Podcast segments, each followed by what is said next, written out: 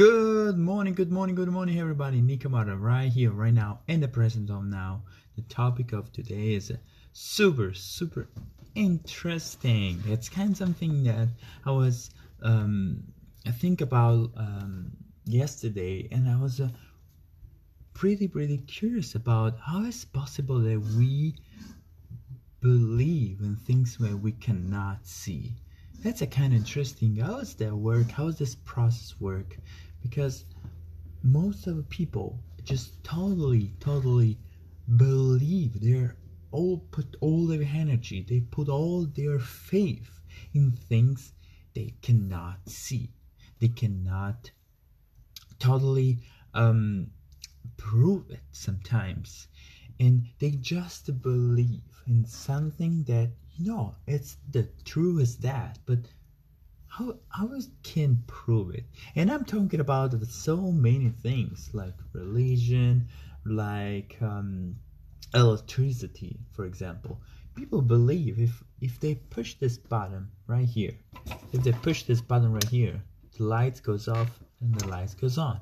But you really can't see electricity. You really can't see how does this process work? It's unbelievable amazing how we are made by the repetition of things. Build this faith, this belief that is indestructible for us.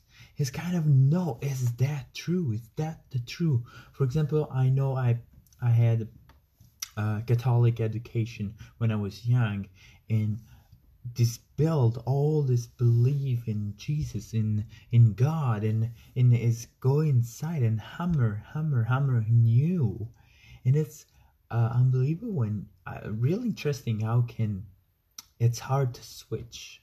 It's hard to destroy your belief. If for example somebody told you and now i want to really go focus on what i want to communicate in this um, in this live today if somebody told you that you're not smart enough for example and you listen this at school at your friends when you grow up so for for example for 10 years somebody told you that you're not smart enough you we start to build this belief by the repetition of the things. So you start to really believe in that you're not smart enough. And that's what causes that it's really hard to change this belief. So you start to acting like a person that is not smart enough. And it's interesting, and I was uh, looking for so many experiments that they did in the past life. A lot of scientists prove this. Um, a lot of people just do all these experiments, social experiment, and I was interesting that uh, one time um, some researcher t- took um, a school for experiment, and they choose by pool ten teachers without see their age, without know those teachers. They pulled from this school ten teachers, and they say they are from a forum from their um, background the best teacher in that country so if from that 10 people 10 teachers they choose another i think was more than 50 um, students and they told you are gonna teach those 50 those students because you are the best and those students are the best in the country. So they start to put some a lot of inputs a lot of belief in those people and to see how they react. The amazing things that their skills their level their um, um, results were impressive.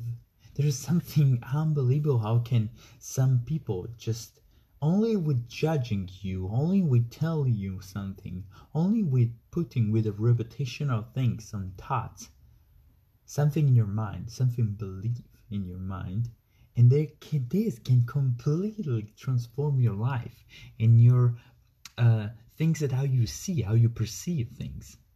So uh, all the experiments go through and they have like more than every all the students have the best results the best um, results in the scale on all the school and all the country. Just because somebody tell you something in the in the in the beginning.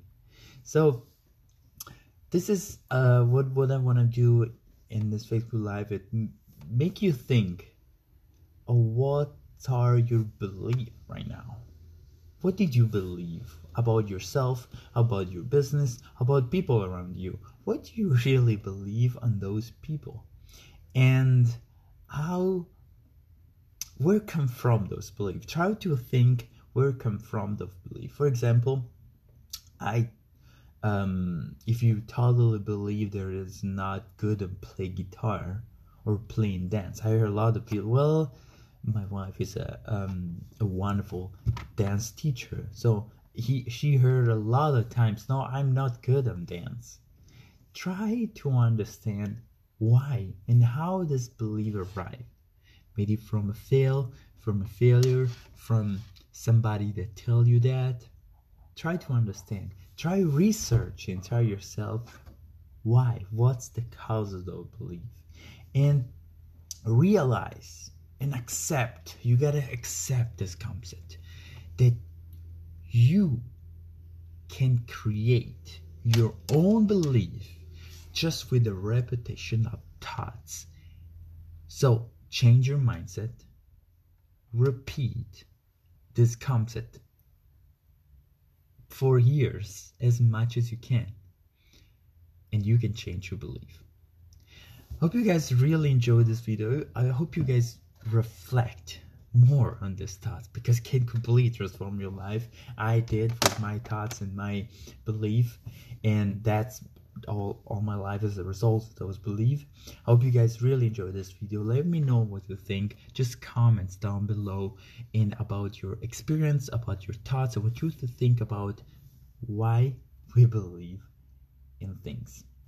From Nick and Marty Saving, I hope you guys have a wonderful, wonderful rest of the day. Don't forget to subscribe and see on the next video. Ciao.